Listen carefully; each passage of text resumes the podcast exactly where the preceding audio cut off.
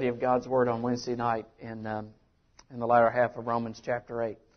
Um, we've been talking about the kingdom of God this summer, and we'll continue to do that tonight. And there's much that is said about the kingdom of God in all of Scripture, but much that is said in the ministry of Christ about the kingdom of God. And a lot is said around grace about the kingdom of God. Dr. Young often on Sundays in his prayer mentions uh, in praying uh, for the advance of the kingdom of God and our giving in laboring and longing for the advance of the kingdom of God. Certainly was a frequent topic of the ministry of Christ. He came preaching a message of repentance because the king was present and therefore the kingdom of God was near.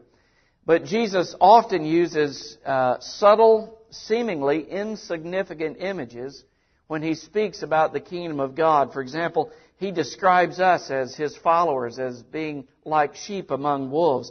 He talks about wheat growing in a field in which there are also weeds or thorns present. He talks about salt being sprinkled on meat so that it acts as a purifying and preserving agent. He talks about, as we indicated last week in, um, in the Gospel of Luke in chapter uh, 13, about the kingdom of God being like the tiniest of seeds in the farmer's inventory. It's like mustard seed planted in soil, but it grows and becomes a tree. He talked about leaven uh, in chapter 13 of Luke's Gospel being worked into a barrel of meal, and it eventually transforms the barrel of meal. We looked at those two images of the kingdom of God last week, and Jesus compared the kingdom to those two things. When the bamboo curtain descended on China, there were some very keen and informed observers who believed that there were about 750,000 professing believers in China. Still other observers believed that when that curtain fell, that it would be the end of the church. It spelled the, the death knell of the church when the tyranny of communism came in and began to systematically snuff out pastors in churches, in seminaries, in colleges. But when there was a, a crack appeared in the curtain of China, a watching Christian world was stunned to realize that there were upwards of 35 million believers in China. The gospel had spread like leaven across the nation. The gospel grew like a mustard seed planted in the soil and the gospel was alive and well in China because all the tyranny of communism could not thwart the advance of the kingdom of God. Today, China is the second, has the second largest professing evangelical body in the world. Number one is America. China, second only to America. When the Iron Curtain fell and Stalin and Lenin and the hammer of communism advanced into Russia, other uh, observers believed that the message of the gospel, the voice of the gospel, would be silenced. But the hand that rocked the cradle, the babushka, the grandmother, would share the gospel in word and um, hum and sing anthems of the Christian faith and of the gospel. And again, as a curtain opened into Russia, there was a surprising discovery. The gospel was alive and well in Russia. In fact, one of the largest underground church systems in the world is found in the prison system in Russia, where men and women incarcerated for various real crimes and imagined crimes would share the gospel one with another, and the word of God had run rapidly, and lives were being chained, or changed rather, even as they were being chained in extraordinary circumstances. If Dr. Young were here, he would probably say something like this. The grass withers and the flower fades, but the word of our God stands forever. Indeed, it does stand forever. And the kingdom of God, like a seed, grows. And the kingdom of God, like leaven in a barrel of meal, transforms wherever its influence is felt. Charles Colson, Richard Nixon's former hatchet man, came to saving faith in Christ and eventually founded Prison Fellowship, and now it's an international ministry, so it's Prison Fellowship International. They planted a ministry in a prison, Humaitá prison in Brazil. Uh, today that prison is run by inmates. There are only two staff members.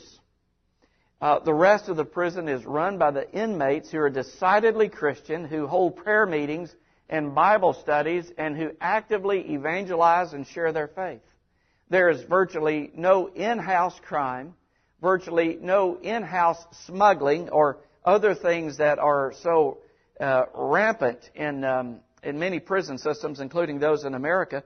And the recidivism rate is only four percent because the leaven of the gospel is changing men inside the prison from the inside out as they're coming under the sway of King Jesus and their hearts are being made new and they're becoming new men. Our Lord has given many images concerning the kingdom of God and the advance of the kingdom, and there are many current and historical illustrations that would support the claims of our Lord Jesus.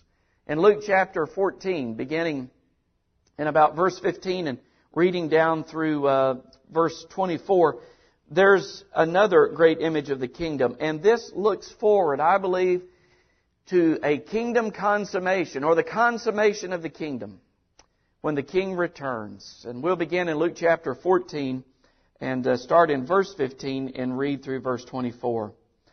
Now, when one of those who sat at the table with him heard these things, he said to him, Blessed is he who shall eat bread in the kingdom of God. Then Christ said to him, A certain man gave a great supper and invited many, and sent his servant at supper time to say to those who were invited, Come, for all things are now ready. But they all with one accord began to make excuses.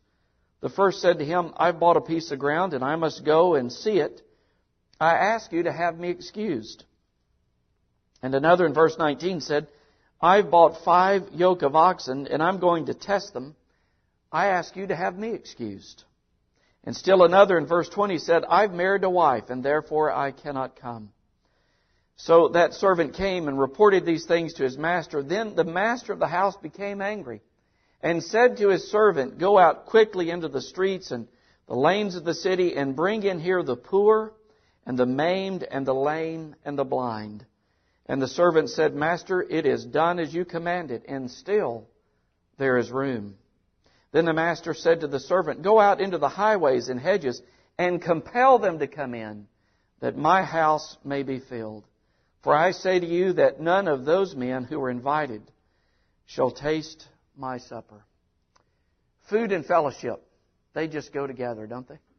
Food and fellowship, great images of the kingdom of God, great images of salvation. You'll find them all over the Bible, where God's goodness, God's bounty, and God's grace and His uh, overflowing love for his people is pictured in terms of both food and fellowship. Uh, when Adam and Eve were created, they were placed in a Garden of Eden. And Genesis chapter 2 says that God says you can eat freely of everything in the garden except one thing. I won't get into that, but the point I want to make is that God had placed them into a plush environment, a garden that He Himself had planted, and He encouraged them. He commanded them, in a sense, to eat freely.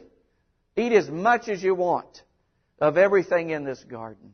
When God promised liberation to His Old Testament people and they were going to be liberated from bondage in Egypt, harsh servitude, God said, I'm going to lead you to a land that is flowing with milk and honey. And you may remember they sent out the 12 spies and they came back with huge clusters of grapes, and they said, Indeed, it is a land that flows with milk and honey. When Christ came and was performing incredible miracles, he took five loaves about the size of your fist, the average man's fist, barley loaves, and two small fish, and he multiplied them.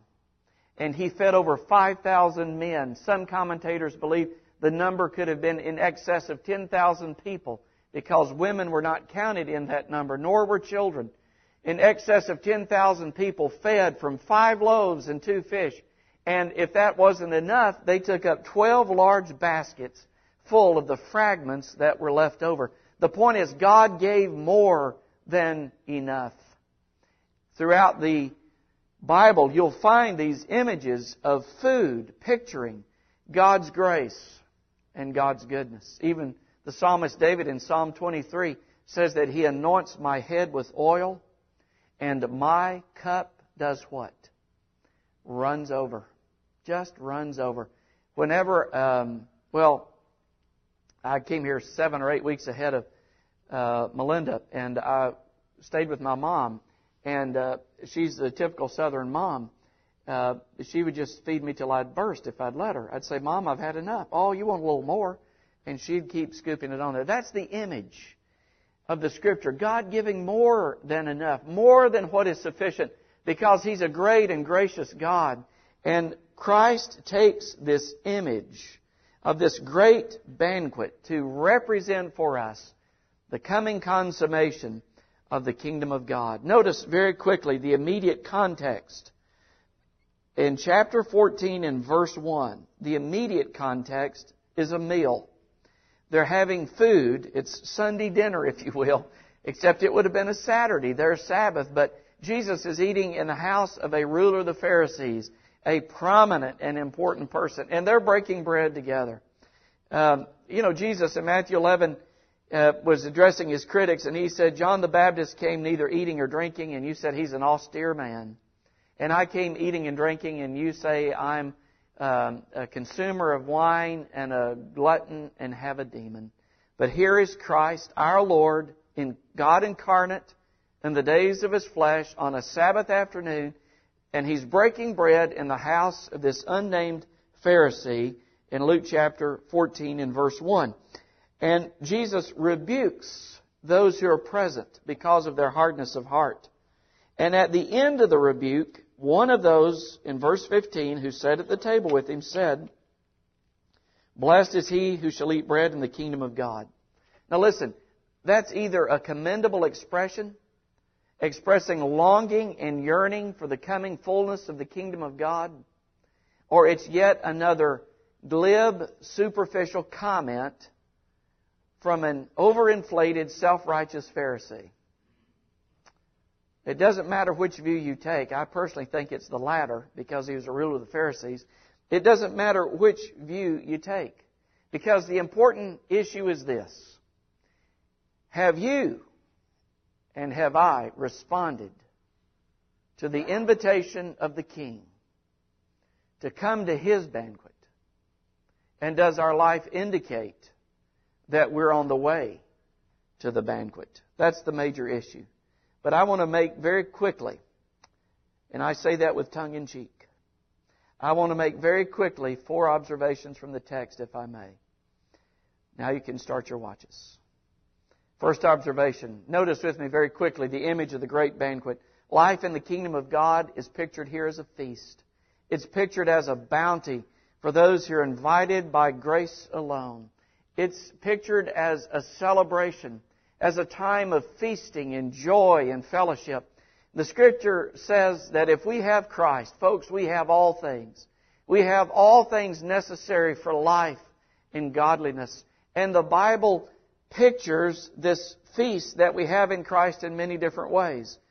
For example, when Paul, writing as an uncondemned prisoner of the Roman Empire, from a jail cell in imperial Rome addresses his letter to the church at Ephesus. This is how he starts the letter. He starts with a burst of praise to God.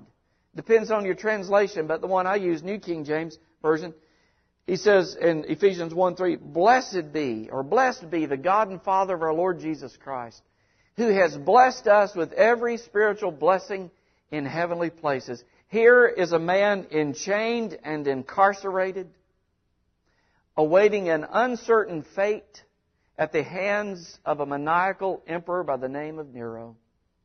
And his heart is bursting with praise to God because of all that is his in Christ.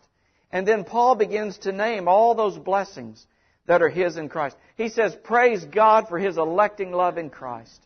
Praise God that he has redeemed us by the precious blood of the Lord Jesus Christ. Folks, you and I have been redeemed not by silver and gold, but by something infinitely more valuable, the precious blood of the Lord Jesus Christ. If that were not enough, Paul says we've been adopted into the Father's family. God has brought you by His grace and for His glory into His family. He has set His eye upon you as a well beloved son or daughter. And you and I are never beyond the reach of His hand. We're never beyond the omniscient gaze of His goodness and His grace to us. And as an all wise, all powerful Father, He chastens us. Hebrews 12. He corrects us that we might increasingly bear the image of the elder brother, the firstborn among many brethren, even the Lord Jesus Christ. We've been elected. We've been redeemed. We have been adopted into the Father's family. He's given us the gift of the Holy Spirit, by which He's made us new creations in Christ. And the Spirit of God dwells in us, and He abides with us forever. He, he gifts us for ministry to advance the King the King's kingdom. He baptizes us into the body of Christ. He produces the fruit of the Spirit in our lives. He illuminates the Word of God to our understanding. Paul is bursting with praise because of all the feast that we have in the Lord Jesus Christ. And if you look behind you, you see God's redeeming mercies. If you look at your present, uh, even your circumstances tonight, you see the grace of God, the sustaining power of God. And if you and I pause to look ahead at what the Bible has in store for those who love Him and who have savingly received Him and are resting upon Him for salvation, the Bible says that it is a joy that is unspeakable and it is full of glory. The Apostle Paul, quoting some Old Testament text in 1 Corinthians 2, says that eye has not seen and ear has not heard Neither has it entered into the heart of man the things that God has prepared for those who love Him.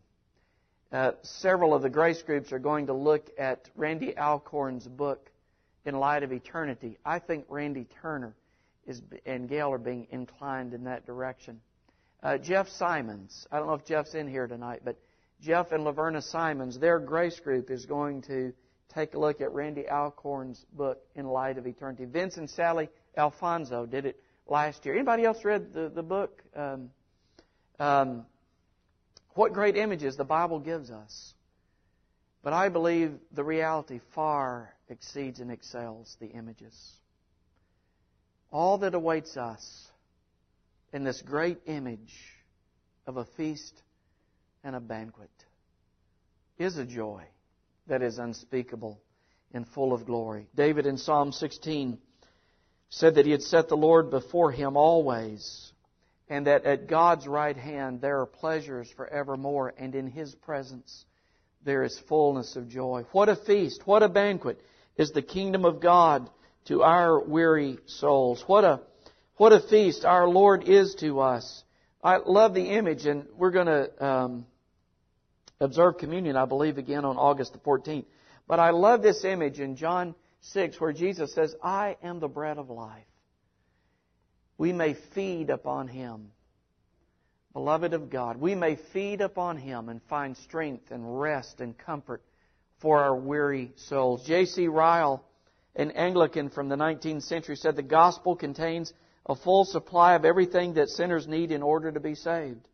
Forgiveness of all sin, peace with God, justification of the person, and sanctification of the heart. Grace by the way, and glory in the end. Christ in one word is the sum and substance of the great supper. Number one, the image of the banquet is an image of the consummation of the kingdom of God and a coming day of joy and fullness and glory in God's presence. Second observation, real quickly, is the invitation to the banquet. We enter this banquet. We come to the banquet by invitation only. There are no party crashers who will be in heaven. We come to the banquet because the gracious God has extended the invitation to come to the banquet. In antiquity, two invitations were sent. An initial invitation was sent that merely announced that Jonathan and Layla are going to be having a banquet. And to that initial invitation, how should we dress? Casual, great. Um, at that initial invitation from Jonathan and Layla, uh, there would be an expected RSVP. But then they would work on preparing for the banquet. They would kill the fatted calf. They would crush the best grapes. They would spread a feast. And then they would send a family member or a messenger to say, Come, the banquet is now ready. In this scene, the invitation has gone out, and there has been an RSVP. But notice the second invitation comes now. Come, all things are now prepared. All things are now ready. That's the image, that's the picture in verse 17. Come, for all things are now ready. But notice in verse 18, they all begin to make excuses. They all begin to make excuses. You know, life apart from God is no feast. It is no feast. This life,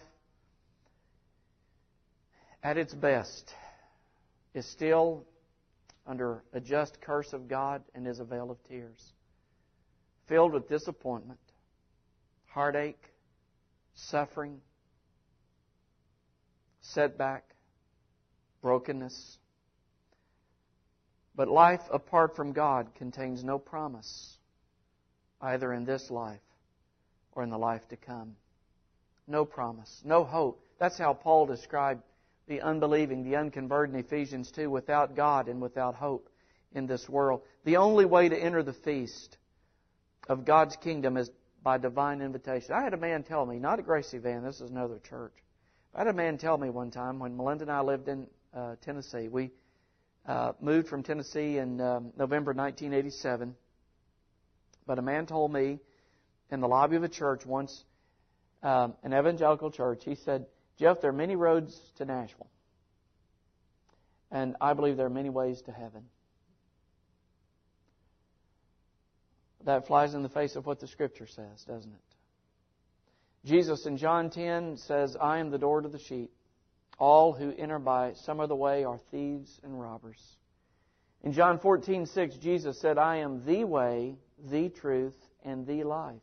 Not a way, implying he's one among many not a truth, implying He's one truth among many, and not a life, implying there are other lives beside His. Very emphatic, very specific.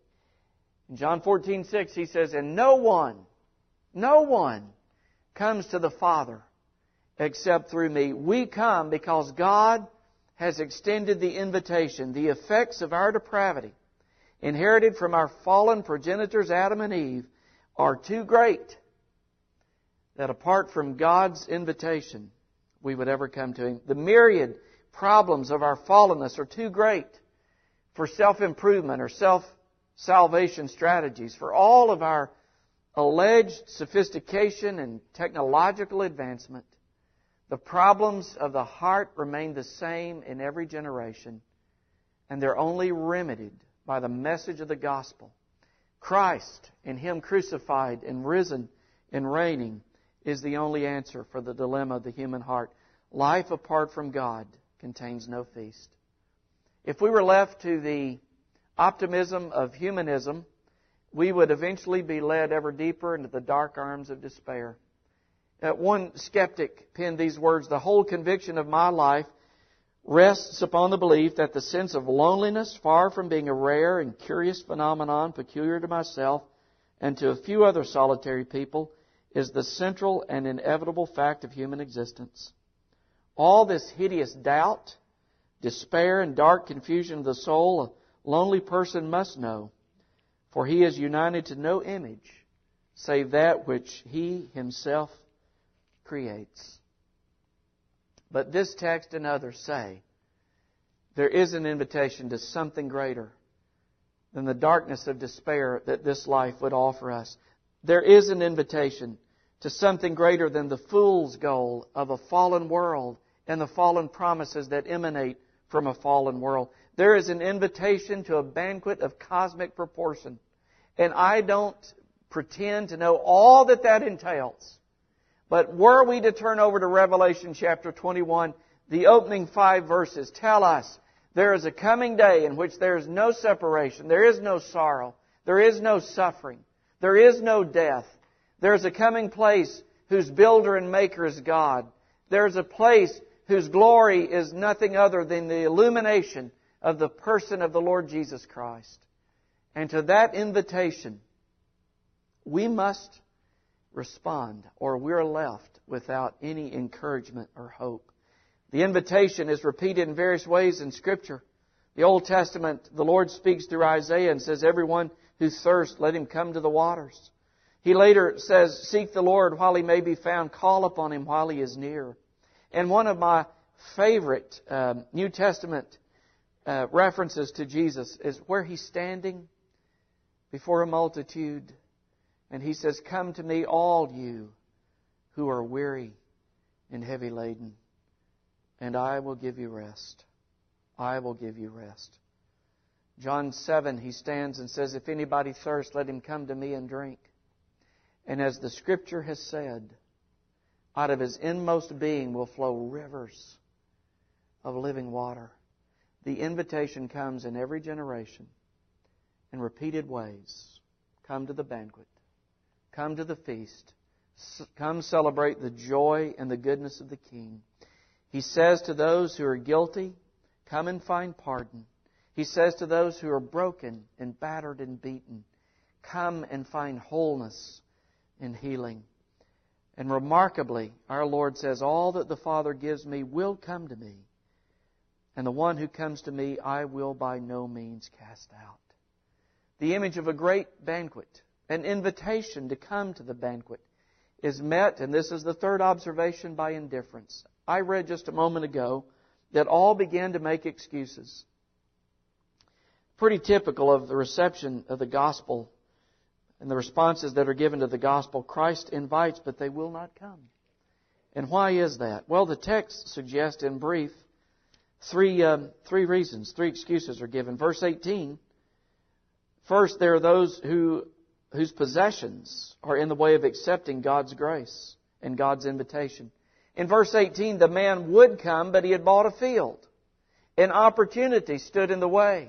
The man would come, but business prohibited his responding to the invitation.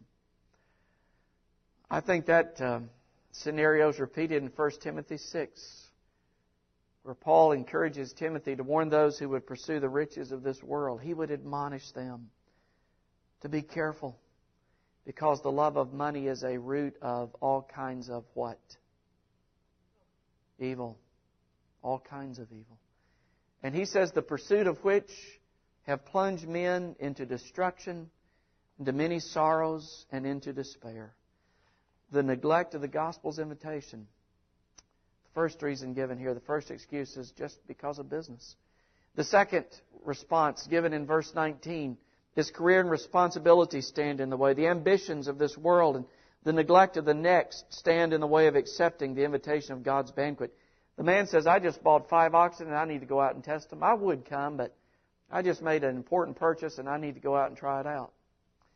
One commentator, Marcus Dods, said of how many men in their pursuits does this man stand as representative? Men so engrossed in the business or pursuits of this world that they positively do not know that God has any claims upon their time.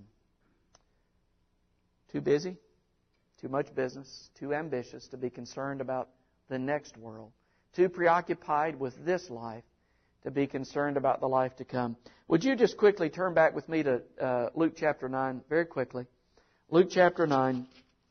As I was studying and uh, looking over this passage, I, I remembered an earlier invitation that Jesus had extended in Luke chapter 9 and verse 23 in which he again he's addressing a multitude in Luke 9:23 he said to them all Luke 9:23 he said to them all if anyone desires to come after me let him deny himself take up his cross daily and follow me for whoever desires to save his life will lose it but whoever loses his life for my sake will save it I'm going to tell you quickly more than you want to know um, several words in the original text for life this one is bios B-I-O-S, from which we get the word biology. It's natural life.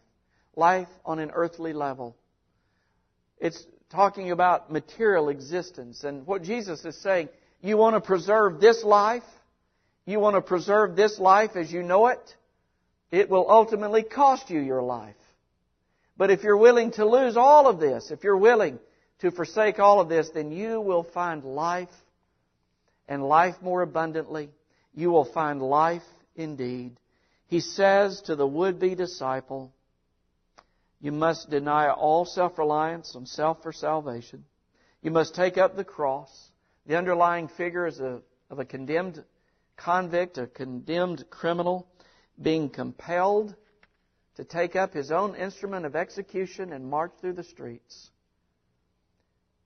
What the condemned criminal is compelled to do under much duress, the disciple is enabled to do willingly by the power of the Holy Spirit because he's found a greater treasure than the things of this life. Because a greater love has captured his heart. In the early teens, uh, the turn of the 19th century, Edward VII was about ready to aspire to the throne, and he fell in love with an American divorcee by the name of Wallis Warfield Simpson and he could not marry this American divorcee. The Anglican Church would not permit it. And without their blessing, he could not ascend to the throne. And so Edward said, I abdicate. I abdicate the throne because my heart is captured by something else. I think in many ways what this text in Luke 9 is saying, Jesus is saying something greater than this life someone greater, someone more magnificent than all that this world could offer, captures the heart of a disciple. And he will deny it all. He will forsake it all to lay hold on the Lord Jesus Christ. Jesus says in Luke 9, the disciple must begin to follow and keep on following. That implies, I think, trust, obedience, seeking, and walking. It's the explanation, the explanation is given in verses 24, 25, 26. Verse Luke 9, 25. What profit is it to a man if he gains the whole world and is himself destroyed or lost? See, at the end of the day, all these excuses, underneath all these excuses, turn back to Luke 14 quickly. At the end of the day, under all these excuses, is an apathy, an antipathy, if you will, a spiritual indifference, a spiritual inertia, inertia um, that is deathly. It's deadly. It's fatal. And so the invitation comes, but there's indifference to the invitation. And it comes in various colors, in various ways, to varying degrees. And that's why I think, and we talked about this a little bit in, in our staff meeting this afternoon, that Scripture does not call us to a hasty, emotional, superficial commitment. It calls us to count the cost before you decide to follow Christ. Luke 14:28 For which of you intending to build a tower does not sit down first and count the cost? Verse 31 Or what king going to make war against another king does not sit down first and consider whether he's able with 10,000 to meet him who comes against him with 20,000. Or else, while the other is still a great way off, he sends a delegation. Verse 33 So likewise, whoever you does not forsake all cannot be my disciple. You hardly ever hear that in evangelicalism today. You hardly ever hear that in an easy believism.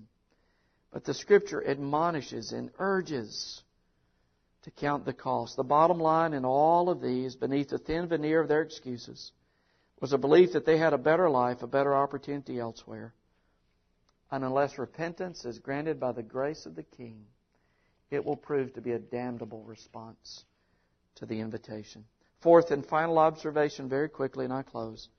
How many of you believe that? Say amen. I had a guy tell me one time, he said, Jeff, you remind me of 7 Eleven. I said, How's that? He said, You never close. You never close. Well, I'm closing. Final observation, verse 21. Look at the initiation of the king. I just point out two things. Number one, the abounding grace of God to sinners in verse 21. The servant comes back and reports, and the response of the master of the house is, Go quickly into the streets and lanes and bring in here the poor, the maimed, and the lame and the blind. God's saving purpose is not thwarted by the unwillingness of men to accept the invitation. God will populate the banquet. God will populate the table, and He will do it by His almighty will and by His grace. He will subdue these indifferent, carnal, hardened, dead hearts, and He will have people to populate the banquet and to surround the grace of the table. It shows the greatness of God's grace that in the face of such refusal, He would persist and He would bring them in, compellingly so, because He's renewed their wills and given them a new heart.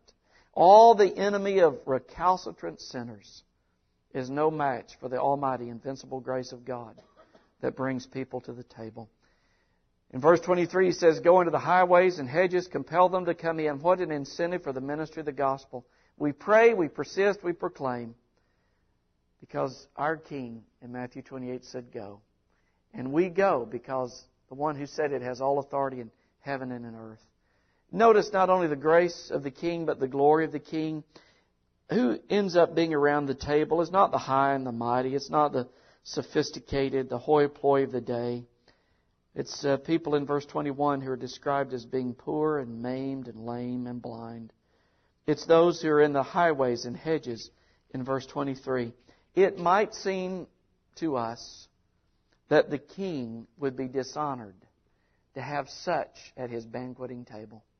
No Pharisee would have ever thrown a feast and invited poor people.